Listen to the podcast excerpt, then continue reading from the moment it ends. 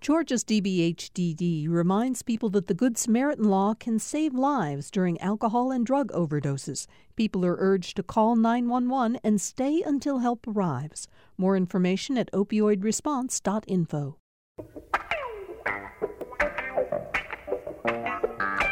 Welcome to this Wednesday edition of Political Rewind. I'm Greg Bluestein, senior political reporter for the Atlanta Journal Constitution. And while I'm a regular panelist on Wednesdays, today I have the honor of filling in for the great Bill Nigut. And I am joined by an amazing panel for our last live show of the year. You heard that right, last live show of the year, starting with Andra Gillespie, professor of political science at Emory University. Professor Gillespie, so much. Thank you so much for joining us. Thanks for having me. Uh, there's Emma Hurt, reporter for Axios Atlanta, fantastic reporter, joining us from the Georgia coast. Emma, thank you so much. Thanks, Greg. And I have to jump in here and say a happy birthday to my mom, who agreed to give me an hour of her birthday uh, to to be on Political Rewind. She's downstairs, probably listening in right now. Well, thank you to your mom. Happy birthday. And our listeners, thank your mom too, because we really appreciate your expertise for these issues. Uh, Professor Adrienne Jones, a professor of political science at Morehouse University. Professor, thank you so much for joining us as well. Thank you, and happy holidays, everyone. You too. We need it. And Tamar Hallerman, my colleague at the AJC, also a senior reporter and also a fill in host for Bill Nigut, uh, not in the host chair today. Today, she gets to be a panelist. Tamar, thank you so much. Hey, Greg. It's a trip getting to do this with you. so, I'm looking forward to this conversation. Oh, we'll start off the show talking about some of the latest news surrounding COVID 19. Um, just yesterday, Mayor Bottoms announced a reinstatement of a citywide mask mandate on the heels of rising COVID cases fueled by the Omicron variant. Among those new cases is Atlanta Mayor elect Andre Dickens. We'll talk about whether a change in city leadership also could change the city's approach to COVID 19 as Mayor Dickens takes office in January. Tamar, we already knew the mayor elect was facing a range of challenges. Now you add Omicron variant and the rising number of cases that, that could be inundating hospitals soon to the list. Yeah, absolutely. And this is something that President Joe Biden has been dealing with for the last year and just showing how unpredictable it all is. Um, it's it's hard to control. And then your political opponents are going to take that and and make it their narrative. It's swinging out of control, and it's because of the actions of this politician. It's completely out of their hands, and you have to kind of make these judgment calls. Um, you know, your public health officials are telling you one thing; they're going to be more conservative about locking down and doing stuff like that. But there's also the political realities of governing, which is something that uh, outgoing Mayor Keisha Lance Bottoms found out. It's something that Governor Brian Kemp uh, has been dealing with, and so it's certainly going to be a challenge for the new mayor. And then, like you said, the man's going to have to be isolating for the next yeah. 10 days, two weeks, in this crucial transition period where he needs to be hiring staff, getting stuff in order. Um, so it certainly adds a huge complication to his uh, entry into office. Emma, Tamar mentioned the political dynamics of this, just like everything else over the next year. It, everything is politicized. And um, you know, Governor Kemp, Tamar was at an event with him on Monday when he was asked the question about whether or not the Omicron variant would would spark any new restrictions, and not surprisingly, he the governor said no. He, he's monitoring the situation, but he's he's been against um, any sort of uh, sweeping restrictions from really from from from uh, much of the last two years. Um, but you know, this is now an opening that David Perdue has seized, and he, David Perdue, his Republican challenger, is saying that Governor Kemp isn't strong enough on anti vaccine and anti mask mandates. So, you know, it, already looks like this is becoming yet another wedge issue in the race for, for governor. Yeah, um, Sen- uh, Senator Perdue sent out a um, campaign blast yesterday about it, like you said, attacking, excuse me, Governor Kemp for allowing, quote, these mandates. And I just was flashing back to when Governor Kemp and Mayor Bottoms were in mediation because Kemp had sued the city mm-hmm. for trying to go back to phase one lockdown last summer. And it's just sort of this wild political universe we're living in where, it, depending on where you're standing, you see things in a completely different way. Governor Kemp's office would, of course, say, What are you talking about? We have spent the last two years weathering criticism for fighting mandates. Um, for David Perdue, this is this is an argument to be made. Yeah, Professor Gillespie, I mean, not surprisingly, uh, Governor Kemp's spokeswoman criticized Mayor Bottoms' new order. And as Emma mentioned, they've been feuding back and forth over coronavirus restrictions for much of the last two years, really now. Um, she called the mandate divisive, unnecessary. I guess the question is will this latest bout of COVID lead to a similar clash between Kemp and Bottoms? Maybe not in the courts, but just over public health if, if, if this new surge gets worse? Well, I, assume that the state is going to take the position that uh, that Governor Kemp's order to basically nullify any city or local attempts to try to mandate masks is going to preempt anything that the city does. I suspect, though, right now, just kind of given the lay of the land and the situation and back and forth that we've had for almost the last two years about these issues, is that the issue of non-enforcement is going to come into play. And since many people expect that people are not going to be ticketed for, you know, not wearing their masks in, in certain spaces, that that sort of issue of non-enforcement, sort of at the at just at the street level, is probably going to prevent this from actually being as big of an issue. And that what Mayor Bottoms did ended up largely being a symbolic act that maybe induces some uh, business owners to try to enforce mask mandates on their own within their own spaces. And Professor Jones, meanwhile, I mean, the, the governor's in this kind of weird spot too, because at the one hand, he is uh, insulting and criticizing mask restrictions, but on the other hand, his own administration through the Department of Public Health is going out and encouraging people to wear masks and and and get the coronavirus vaccine, which which also the governor has always pushed for. But you know his own his own administration is also uh, urging people to wear masks in crowded public places and the like. I mean, I can't imagine that the governor doesn't understand that it's not a political issue. it's a health issue for Georgians, and um, we're in not the best space. Um, and so I'm okay with the governor being slightly contradictory since he doesn't want to issue more strict mandates and make sure that people are getting vaccinated and wearing masks um, here in our state and around the world. That's the only way we're going to be able to get out of um, these kinds of surges that we're seeing right now.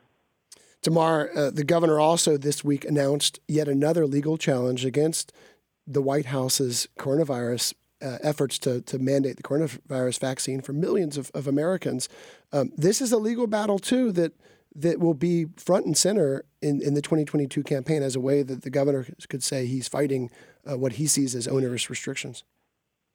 Yeah, exactly. And you hear him talk, you know, you mentioned this event that he did Monday at the uh, Atlanta Community Food Bank. And he he talks about and kind of kind of boiling boiling down a lot of the actions that we've seen from him over the last year and a half or so. You know, he talks a lot about personal responsibility. Um, and that's something that very much gels with kind of the ethos of the GOP. He talks about how he's vaccinated, how he thinks people should be, but comes down to a personal choice and people need to be responsible about it. So I think you're going to see um, kind of that being a through line in a lot of his campaign messaging as well. Um, and as we've talked about endlessly on his show, um, you know, he's really going to lay his hat on the economic um, rebound of Georgia after the initial shutdowns, obviously talking about things like the Rivian deal. He views Georgia's economy as kind of the the cornerstone of, or one of the cornerstones of his campaign. So, I mean, that kind of explains why we might not see actions from him to to further shut down the economy because he he's touting these low unemployment numbers all the time, and so he doesn't want to do anything to tarnish that. Yeah, you're right, um, Tamar, because he's he's told me and he said numerous times on the record um, as loud as he can that he will that Georgia will not be going back to economic restrictions. Uh, you know, but Emma, the White House isn't going to give up anytime soon either. Uh, Joe Biden announced new federal efforts. Uh, aimed at COVID countermeasures. Chief among them, the federal government will mail out a half billion COVID home tests to people who want them starting next month. Uh, so the White House is stepping up its efforts too, because Joe Biden and Democrats don't want to be blamed uh, for this new Omicron spread as well. Yeah, and I don't know. I haven't asked Governor Kemp, but maybe that's something they can agree on that everyone should get free at-home tests. I'm not sure. Uh, if anybody wants to text us, let us know uh, what Kemp's position is on it. But you're right. I mean, um, we just have this dynamic for Republicans in in Georgia and across the country, really, with President Biden in the White House that that he becomes, you know, this this punching bag, right? It's it's mm-hmm. easier in politics to run with an a clear uh, opponent, somebody that you can criticize, um, and not have to try to navigate like having you know a Republican president in office that you're supposed to be buddy buddy with who might be screwing things up. So um, it, it's something that we will likely continue to see only increase as we um, as this election year ramps up. Professor Gillespie, you know, no matter the politics around this, the numbers don't lie, and and you know our, our friend Dr. Amber Schmidtke, um, a public health scientist, has a recent chart that shows we are entering a, a fifth surge. Her newsletter from a couple days ago it, it, it, shows where we stand in Georgia, and numbers elsewhere in their country reveal vaccinations as the key to limiting hospitalizations. Georgia continues to lag when it comes to vaccinations, and our public leaders continue to, to face criticism about not doing enough to encourage Georgians to get not just the vaccinations, but also the booster shots. Well, I mean, so, you know, some of that, you know, is some this kind of deep seated um, just refusal and recalcitrance to get uh, to get vaccinated, and it's a question of whether or not um, you know other types of incentives would be able to work. And Governor Kemp has clearly you know come out against mandates. So I think the larger issue is, is that when um, the federal government has tried to impose mandates either on federal workers or through OSHA on private employees, why you know is Georgia kind of participating in the backlash against that? Um, but then there is the sort of persuasion campaign. And I mean, and I've noticed on television in the last week or so, um, you know, ads, you know, I've, I've seen, you know, Governor and Mrs. Kemp with Monica Pearson, so other things that they're trying to do. And I think it's just a question of whether or not those types of ads are actually going to be persuasive. Um, right now, opposition to the vaccine is pretty kind of hard, fast, and calcified. So just the idea that, you know, people who are predisposed to not want to get vaccinated, we know that there's some partisan sort of undertones to this. Would they be willing to go get vaccinated because a Republican governor told them to? Probably not at this point.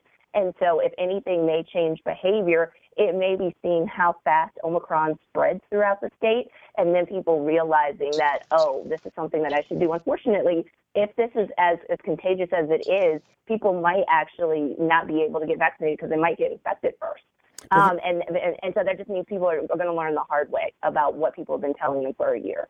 Professor Jones, here's the latest data from the Department of Public Health. 81% of Georgia's intensive care unit beds are in use, and about 29% of adult ventilators are in use. That still, the bed usage numbers are still lower than the peak in September, but uh, the trend is not looking great. It really doesn't, and I guess I'm waiting for the moment when, um, you know, the pandemic again impacts the economy. Right? I'm saying the governor doesn't have control over whether or not um, people are sick and dying, um, such that impacts the economy that he thinks is so important, and it is. Um, and so I feel like there should just be some attention to that because part of the point is that we do want Georgians working um, in the hospitals and at various uh, professions around the state. So um, I hope to some degree that people are motivated by their need to uh, maintain the economy and to work for their own families. Tamar? Um, piggybacking off what Professor Jones just said, we are starting to see segments of the economy that are starting to at least slow down.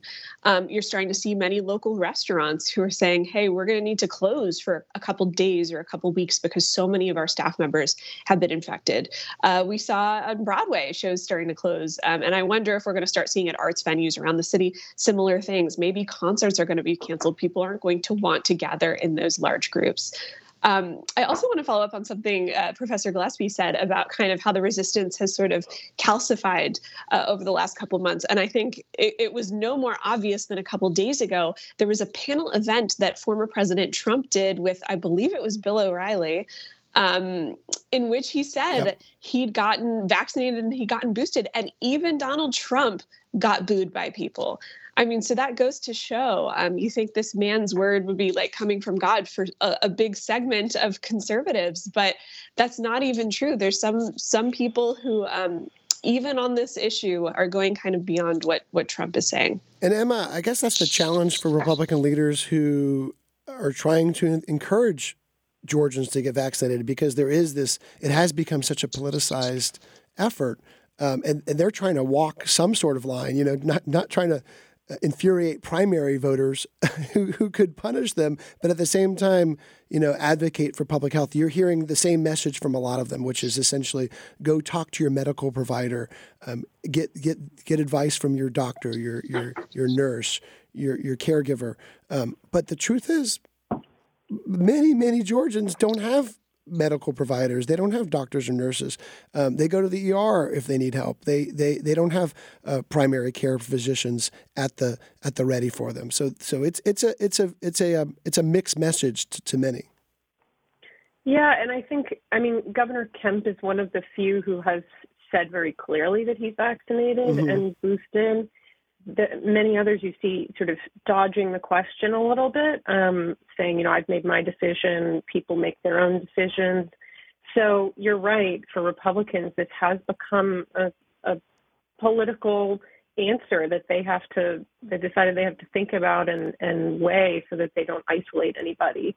And it's just, you know, it, it's just crazy to think about how fast everything is moving with this pandemic. We had such a false maybe false sense of security. I was looking back, it's like when Bottoms put this mask mandate back on, when did she lift it? It was only like six weeks ago that she lifted the mask yeah. mandate. And so I just the the speed of the pandemic um is is really um difficult to keep up with and and we're not through the woods yet. Professor Jones, a reminder that we all have to be vigilant. Um, we have to, you know, as we as folks go home for the holidays or or at least have virtual gatherings to remind our loved ones too if they haven't been boosted if they haven't gotten vaccinated go get that shot. And i think that's really important because you know some people are going to be put in peril over the weekend as we try to celebrate. Um, this is probably wishful thinking but to some degree because uh, our new mayor has contracted the Omicron, mm-hmm. and he is a new face who we've just elected. I'm hoping that perhaps for the city, um, you know, his sort of new leaf approach, which I'm assuming is going to involve uh, encouraging Atlantans to get vaccinated, encouraging them to wear masks to protect themselves until the surge is passed, um, might have some kind of an impact. Just, um, I'm going to hope for that over the holiday season so that maybe someone will be encouraged to go ahead who's been calcified um, for the last year or two. Amen. Well, let's shift to another issue. Uh, I might be a doomsdayer, but in Sunday's AJC, I, I, I, predicted basically a brutal legislative session. You know, some legislative sessions, the biggest issue is something like hospital bed tax fees and things like that. In this legislative session, it's going to be, it looks like it'll be a series of really divisive culture wars type issues. And that's in part because David Perdue's challenge to Brian Kemp could pull him, pull him further to the right and lead to more debate over these guns, gender, issues of, of sex and identity. Um, and Tamar, it looks like one of those issues could be the, the topic of constitutional carry, gun rights. Um, this is something that Governor Kemp and both and David Perdue have both embraced um, but this could be the year, this upcoming session could be the year where Georgia goes undergoes what could be the most expansive gun rights measure in, in at least a generation. Sure. And when we talk about constitutional carry, um, you know, and, and some people on the other side call it permitless carry, mm-hmm. we're talking about when it allows gun owners to, gun owners to carry concealed weapons without a permit. And it's something that's been, you know, floating around, obviously, conservative politics for a long time. And I believe it's something that the governor has tried to get through in the past. Correct me if I'm wrong, Greg, but he's been stymied he has endorsed the issue, but there there hasn't been a real big push. He has not put his political capital behind it. And Emma, this is why David Perdue might see some room to criticize the governor on it because you know, no one can forget the shotgun ad. No one can forget poor Jake sitting next to the Governor Kemp at the time when he was a Secretary of State. Um, it, you know, the governor promised this broad expansion, and if he doesn't deliver, um, he could be, it, it could very well be an, yet another wedge issue in 2022 in the primary. Yeah, I mean, and it, it is interesting because, you know, maybe six months ago, if we were thinking about what this election would look like, we would say probably we're not going to see Jake again. We're not going to see that, that side of Governor Kemp because he's probably mostly running against the Democrat in November. And this this dynamic is not the case anymore.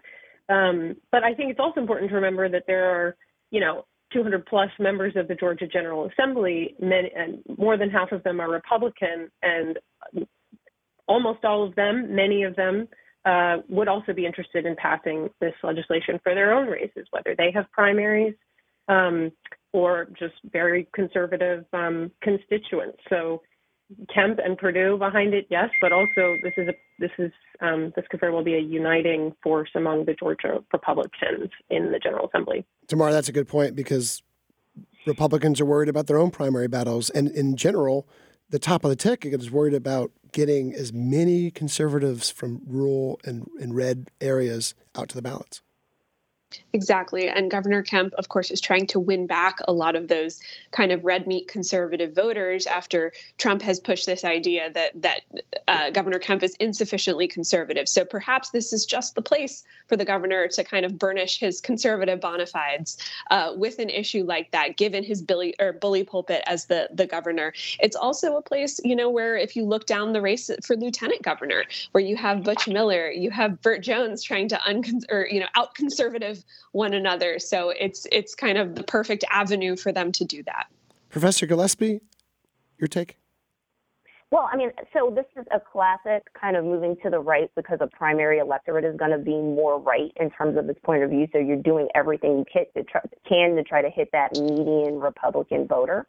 Um, and I think that what Republicans are banking on is that they're going to be able to keep that side of the base enthused to show up to vote in a general election and that they would be able to put together sort of a winning coalition of just Republican voters who show up more and are more enthusiastic than Democratic voters um, in, in, in 2022. But I also wanted to think about the policy and to think about the morality of this, even though I know that this isn't going to linger in the news cycle very long. The idea of talking about concealed carry in a week where somebody was hiding a gun on his person and shoot somebody in a movie theater because somebody else is sitting in his seat is sort of a reason against having concealed carry. Now, I know gun rights people are going to say, but if the other guy had a gun, well, but who wants to be like, you know, doing shootout at the OK Corral, like when you're trying to go watch Spider Man? These are the things that we really need to think about. I am thankful that this wasn't a mass shooting event.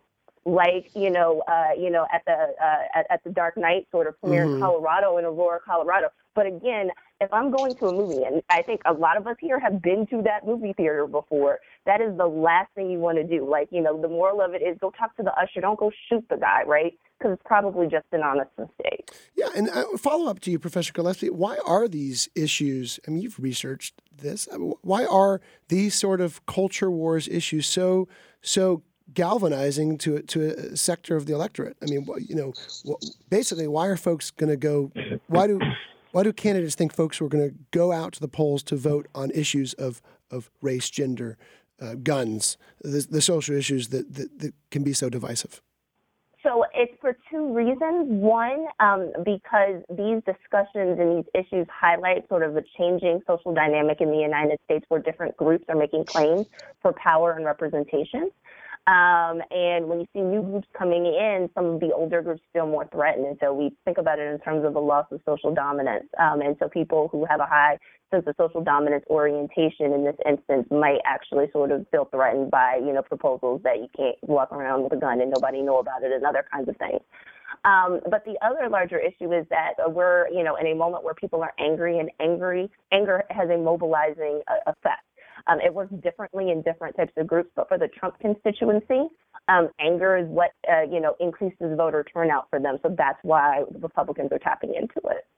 Uh, Professor Jones, I mean, we've I talked. Mean, uh, yeah, go for it. You, you, I guess I'm concerned, and every time I see this talked about, it really takes me to the Ahmaud Arbery situation, which is sort of, you know, not aligned. But I, as we talked about when we got on this morning, um, things are more tense on the street um, as a result of this polarization, as a result of the former president's, um, I think, stoking of this sort of, you know, economic and racial resentment. And um, I, I would be very disappointed um, if Constitution carry were to pass. And, you know, I think it would make many of us very nervous to be on the street. Um, you know, to be in the movie theater where you expect to have a relaxed time and you end up encountering a shooting. And I don't think that that's an unreasonable thought uh, in this day and political posture that we're in. Professor Jones, I want to get you for, for a follow up too, because we've talked about this on the show as well. But constitutional carry will be far from the only cultural issue up. I mean, we've talked about anti-obscenity legislation involving books. We've we've talked about legislation that will surely be up involving um, critical race theory, which is something that's not even taught in K through 12 schools in Georgia. Um, even a even a statue for Clarence Thomas um, will be a divisive issue, and of course, Buckhead. Um, the likelihood that there will be a referendum to in the legislature um, that, that could reach Governor Brian Kemp's desk. So there's a range of issues that are all tailored to energize GOP voters by the Republican controlled majority. And I guess for me, um, in terms of the research that I do, you know, Georgia, other southern states, not just the southern states, have long histories of um, control of particular populations through the use of violence and um, you know we're talking about the CRT um, you know minimizing information and knowledge about those people. And um, you know I don't I think that every time we talk about Buckhead and we're talking about crime we're t- we're also talking about race right? We're talking about that with CRT what is our real history? Everyone is implicated in that whether they are willing to be or not. Um, and part of what has happened historically is that some people have had the liberty um, to be violent towards others. And I feel like we are in a huge wave of that again. And so something like Constitution Carry, these issues that we're having with CRT, um, I had not heard about this Clarence Thomas statute. That is blowing my mind. I'm going to read about that immediately after we get off. um, you know, these are divisive things that I think um, the math of the past, right? They look very similar to the kinds of things that I research and write about. Um, and I think I am, and other people should be nervous about that. Emma, the last word before the break. Yeah, and I think it's just you know these two things that we're expecting to to dominate in terms of the culture war issues of the session: critical race theory and um, constitutional carry. I mean, both we're talking about politics because both are these kind of these issues that are they're strange, right? As you said, critical race theory is not taught in K through 12 schools in Georgia. I mean, Georgia's gun laws are rated F by most um, gun control advocates already.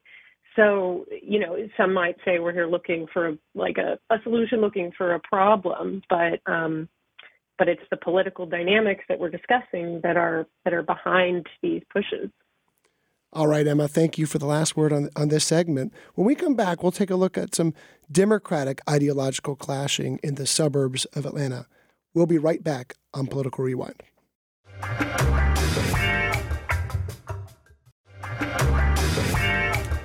Okay, we're back on Political Rewind. I'm Greg Bluestein from the AJC, filling in for Bill Nigut on the last live panel of the year. And I'm joined today again by Andra Gillespie, professor of political science at Emory University, Emma Hurt, reporter with Axios Atlanta, Adrienne Jones, a professor professor of political science at Morehouse University, and Tamar Hallerman, a senior reporter with the AJC. All right, folks, let's get back into some politics so we don't have to talk about them with our families over the holiday weekend. I am already experiencing that with mine. Um, you know, I mentioned this Democrat on Democrat ideological clash, and, and Tamar, I want your take on this because you you've covered both Carolyn Bourdeaux and Lucy McBath extensively. It's not going to get as much attention as Kemp versus Perdue. It's just not. But we do have this fascinating uh, battle between a more centrist leaning Democrat and a more liberal leaning Democrat in Gwinnett County, in the sort of the beating heart of of the Demo- the new Democratic coalition in Georgia. Yeah, and we're talking, you know, about the criticism against Brian Kemp and how sometimes there's this narrative painted that he's insufficiently conservative, but you look at a lot of his actions and there there's probably very little that conservatives can complain about.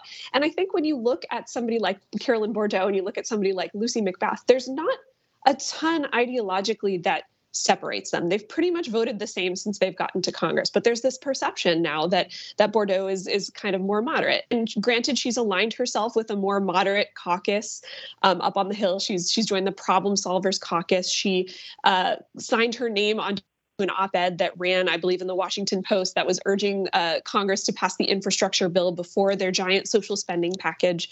Um, and so now she's uh, seeing the wrath of that by groups who who say that she's insufficiently liberal. And so now you're starting to see people pick sides in that competition, um, and it's going to be very interesting to see, you know, now that these political lines are being redrawn, how much, you know, whether she can hold on to her district.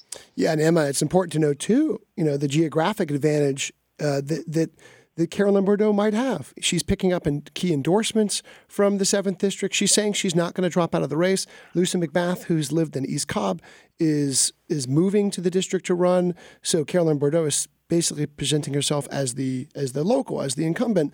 But we're also talking about a very diverse district, and and Lucy McBath uh, being one of the most prominent black female politicians, not just in Georgia, but among the rising stars across the nation. Yeah, I mean, you the new seventh district is, I believe, sixty percent of um, Bourdeaux's mm-hmm. current constituents, but it's majority minority, as Lucy McBath's team has pointed out. Neither of them live in the district right now, um, but it it just sets up this like horrible fight that Democrats in Georgia, you know, saw coming. Maybe some people sort of closed their eyes to in hopes that it wouldn't actually come to be like this. But I mean, we've been talking about this possibility for a while as, as redistricting was happening, and it just is a horrible dynamic to have two incumbents running against each other. It's one of the few districts in the country, I think, where this dynamic is is playing out, and it's going to be ugly, man. Yeah, it's going to be ugly, and, and Professor Gillespie, it also gives Republicans a little bit of a counter, you know, because there'll be so much focus on Kemp Perdue and and and also on the the Republican race uh, for U.S. Senate, the Republican side. So it does give Republicans a way to say, hey, you know, Democrats are having their own internal dilemma as well. Um, yes, but no. I mean, the statewide races are going to get far more attention yeah. than, you know, this Northeast Atlanta metro race is, is, is ultimately going to get. Um, I do think it's a question. I'm going to be very curious about the strategy. Um, and I think if Lucy McBath's appeal is just that, you know, she is more descriptively representative, I'm not quite sure that that's enough. Um, one, she is coming from outside the district. Um, and then two, Gwinnett County is so much more diverse that this is, goes beyond the black-white binary. I'm not 100% sure that that's necessarily going to carry over. Um, if, if, if McBath wants to, you know, talk about her you know, thing that she may have an edge on, it's the fact that she served an extra term, so she's had more time to sponsor bills.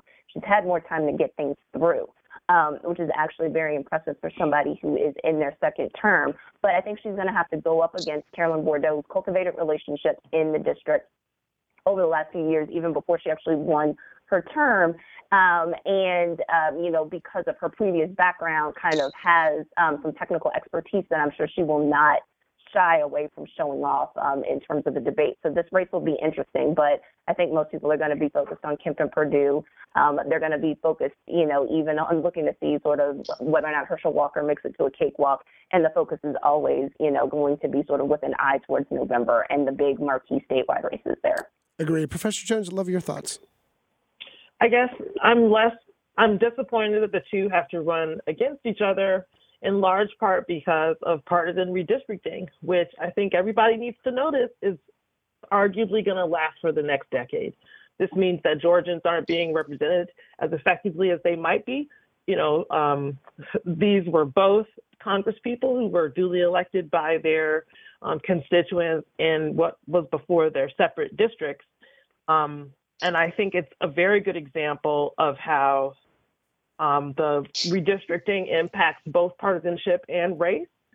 And in the state of Georgia, where now um, the GOP, of course, has drawn the lines to uh, benefit the GOP, um, we need to pay attention to the fact that we have a decade of that uh, to maneuver. And it has an impact on whether or not Georgians are able to get the kinds of uh, relief and livelihood that they'd like to have.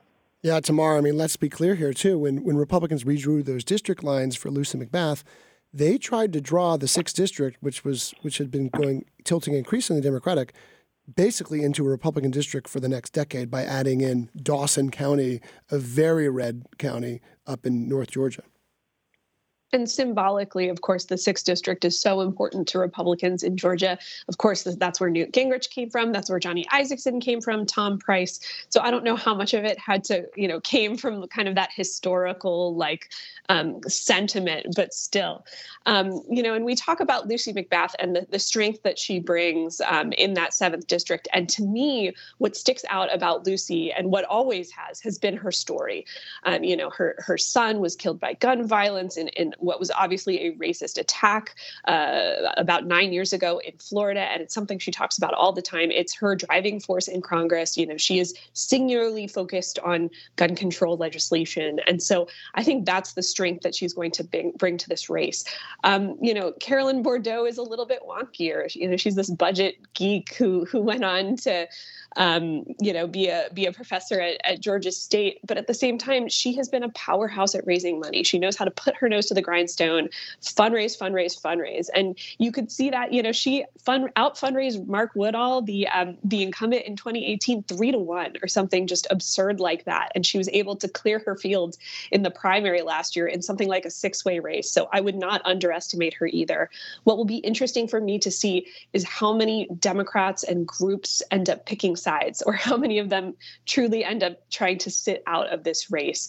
Uh, both women are great at raising money. Of course, Lucy McBath has her old employer, Everytown for Gun Safety, in her corner. That's helped with a lot of dark money to help her out. So I'm expecting them to spend a lot. But who else gets involved in this race and who decides they don't want to go near this thing with a 10 foot pole? Yeah, and Emma, you know, we talked about the seventh, uh, the sixth district changing, Lucy McBath's old district changing.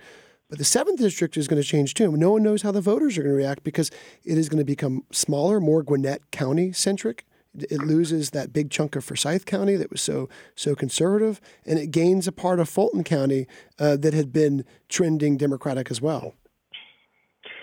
Yeah, and I mean that's one of the arguments that Representative Donna McLeod, State Representative Donna McLeod, who's also in this primary, yep. lest we forget, um, has made. Like I've been hearing Gwinnett the whole time. Both of these ladies are pretty new to the area. Um, so it will be interesting to see. But as Tamar said, McBath's story is is very clear and easy for someone to understand and grasp. And it's emotional and it it, it resonates, I think, in a way that um, that can that can politically um, has obviously captured a lot of voters um, as well. And the issue is, as we've discussed already on this on this panel, so prevalent. And I just want to say, in terms of picking sides, we can't forget that um, House Majority Whip Jim Clyburn had a fundraiser for McBath mm-hmm. already, which is kind of a huge deal to have a member of leadership taking a step like that in a two incumbent race. I don't think we'll see, you know, the big D triple C uh, groups coming in officially, but that is a big thing. Yeah, the D triple C is going to stay out of this. I actually was with them the day that the story broke, and they said, "See ya, we won't be seeing you this year." but uh, you know, Emma, I want to stay with you because you've been reporting uh, a lot on a, a, piece of news we haven't been able to get to on Political Rewind yet, and that is the Camden County Spaceport secured a commercial license from the FAA. It's only the 13th issued across the country. There's still a long way to lift off. There's going to be a lot of legal action, but tell us where things stands and what, what it could mean to Georgia. Yeah, so this is some almost 10 years after the county first had the idea of, of trying to build a spaceport on the coast right north of Florida. And it's been plagued by delays. Um, they redid their application at one point, but they finally um, secured a spaceport operator license. That's not mean they can launch any rockets. Any rocket launch requires additional licensing, and that's something the FAA was very clear that they, they said to the National Park Service, which is very much opposed to this idea because it proposes launching rockets over Cumberland Island National Seashore. Um, but the, where it stands now is the, li- the license has been granted, therefore, the county could build a spaceport and apply to launch rockets. But a, a judge um, down in South Georgia has temporarily um, stopped the county's plans to buy land because there are local residents who are trying to force a referendum on the purchase of the spaceport property. So they have a, a hearing in early January, and and so we're we're in stasis mode right now to see whether this can actually move forward. And Tamar, there's been a lot of local pushback to this idea, but also we, we talked a lot about the show on about Rivian and how it could be a game changer to Georgia's economy in the automotive and electric vehicle uh, sector. But if this ever does achieve liftoff, and we're talking, you know, years, years, maybe even decades away until it, you know it can happen. But you talk about a game changer for for Georgia's coast, good and bad.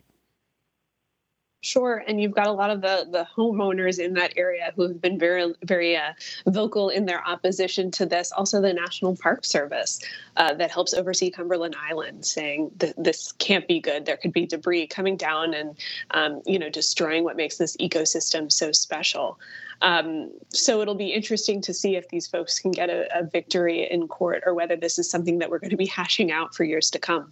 You know, and Emma, one more one more note about this before we go to break, but you know, we talk about everything being politicized. I haven't seen, you know, Georgia statewide officials take too much of a stance on this, but but I might be totally missing it. so in the early days of this proposal, all of Georgia's Republican um, members of Congress and senators signed on, you know, uh, approving or uh, you know supporting the idea.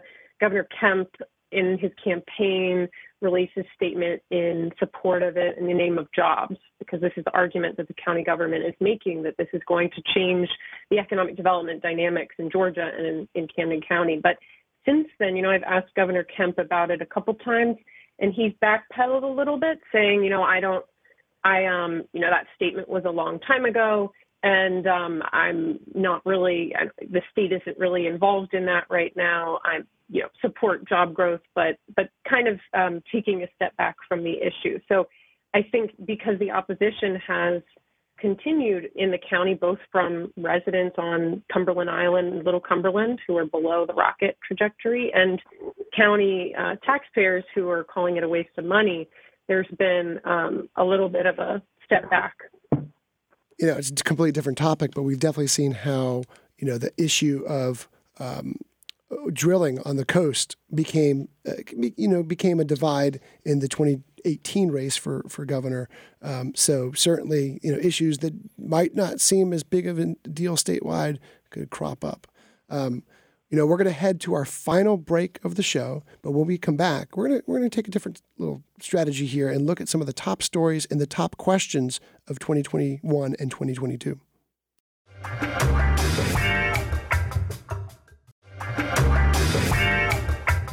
We are back on Political Rewind. I'm Greg Bluestein with the AJC guest hosting for Bill Nigut, who's getting some much deserved rest.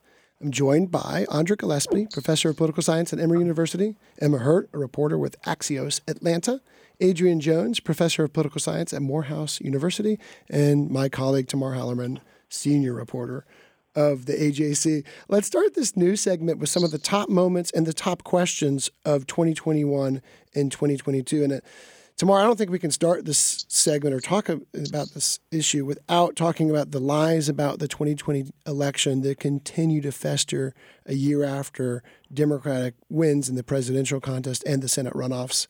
Um, judging by the rhetoric we are already seeing from Republican lawmakers that, you know, from the runoff period and on, um, this issue does not seem like it's going to go away anytime soon, and it's already shaping in a major way the 2022 races.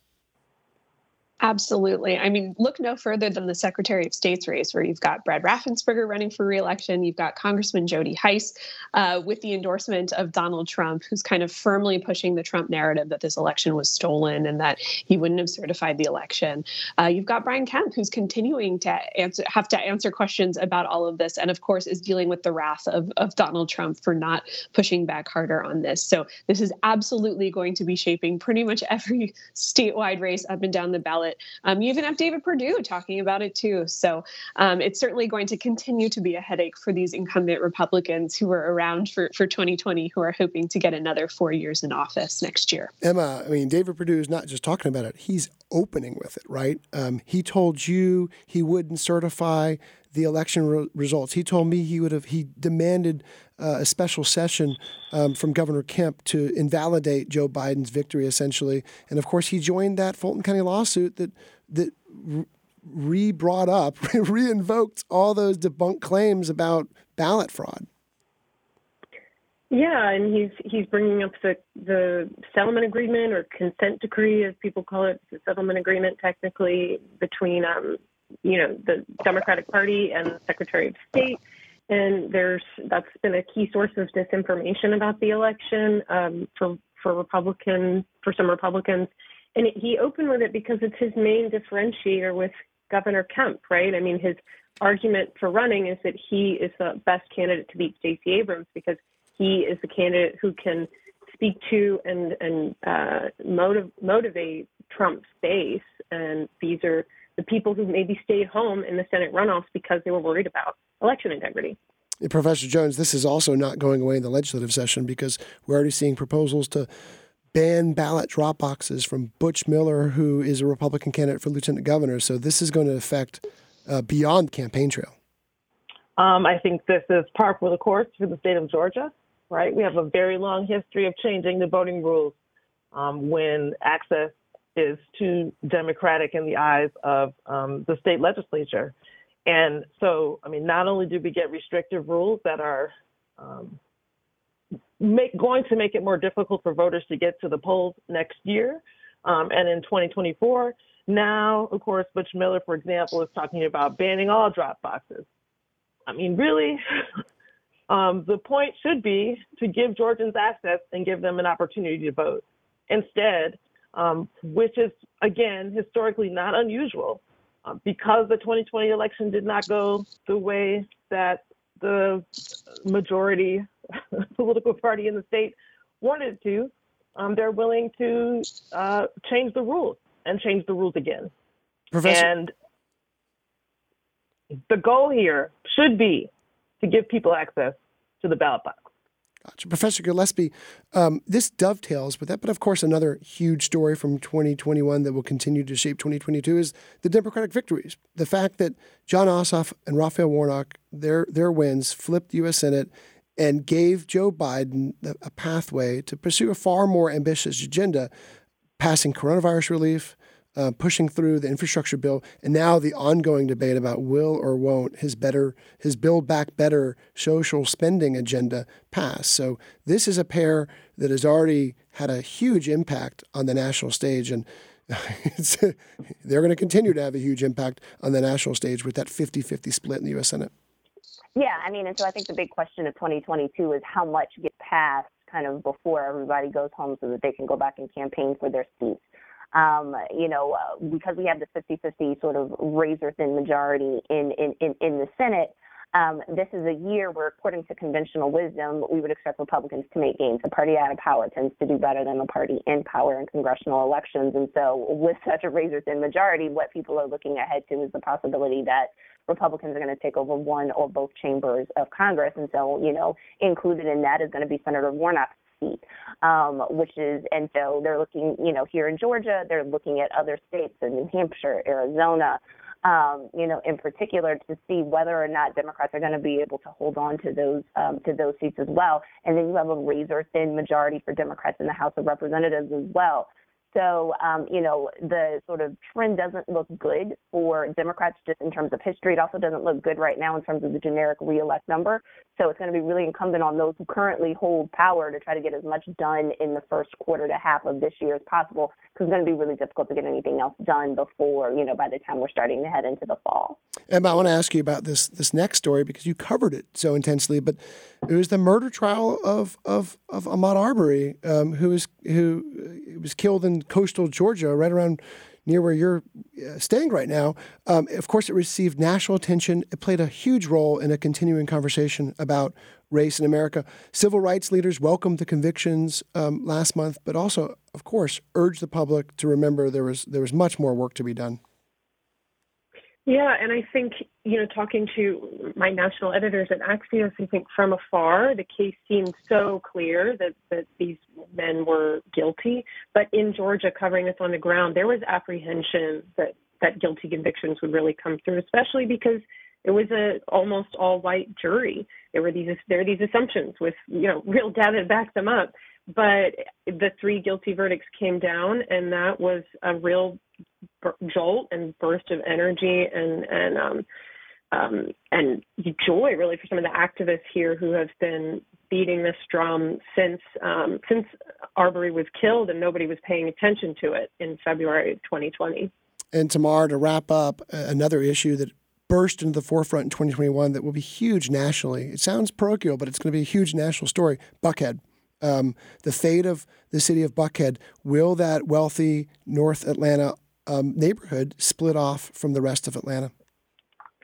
Absolutely. And of course, this touches on issues, I mean, starting with race, going down, you know, continuing with with crime, um, you know, and it's something that you're starting to see more and more coverage of it in national newspapers. And of course, the, these are issues that have, uh, you know, happened in cities from Baton Rouge to Birmingham. But when the fact that the South's biggest city um, is is kind of going this route, I think a lot of people are paying attention. And you talk to folks who are against the cityhood effort, and they say mm-hmm. this could really harm our our reputation nationally as we seek to lure more people to live here, more companies to relocate here, and it'll be interesting to see how this plays out. It will, and we are out of time. Thanks so much to my panel, the last live panel of the year. Say it again with force.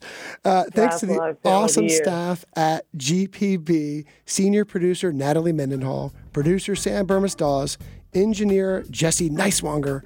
Bill Nigut is back on the airways with Truman Capote's Christmas Memories tomorrow. Take care, be safe, and happy holidays.